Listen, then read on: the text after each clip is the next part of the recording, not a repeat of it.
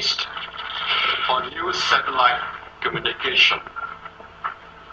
We can say with a high degree of certainty that the aircraft communications addressing and reporting system or ACARS was disabled just before the aircraft reached the coast of Peninsular Malaysia.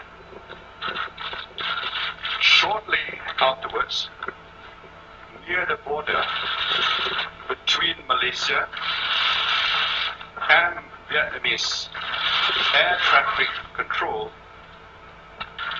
the aircraft transponder was switched off. From this point onwards, Malaysian Air Force primary radar data showed that an aircraft which was believed but not confirmed to be MH370 did indeed turn back.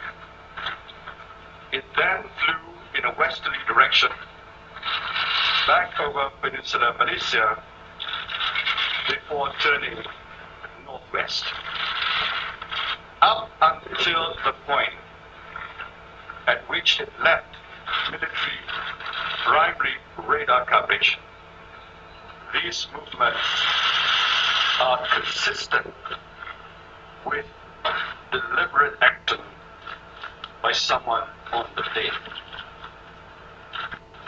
Today, based on raw satellite data, which was obtained from the satellite data uh, service provider, we can confirm that the aircraft shown in the primary radar data was flying MH370.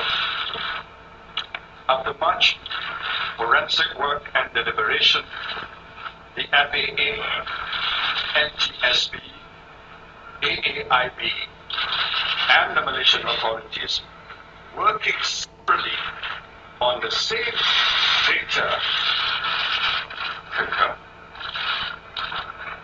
According to the new data, the last confirmed communication between the plane and the satellite was at 8.11 a.m. Malaysian time on Saturday, 8th of March. The investigation team is making further calculations which will indicate how far the aircraft may have flown after the last point of contact. This will help us to refine the search.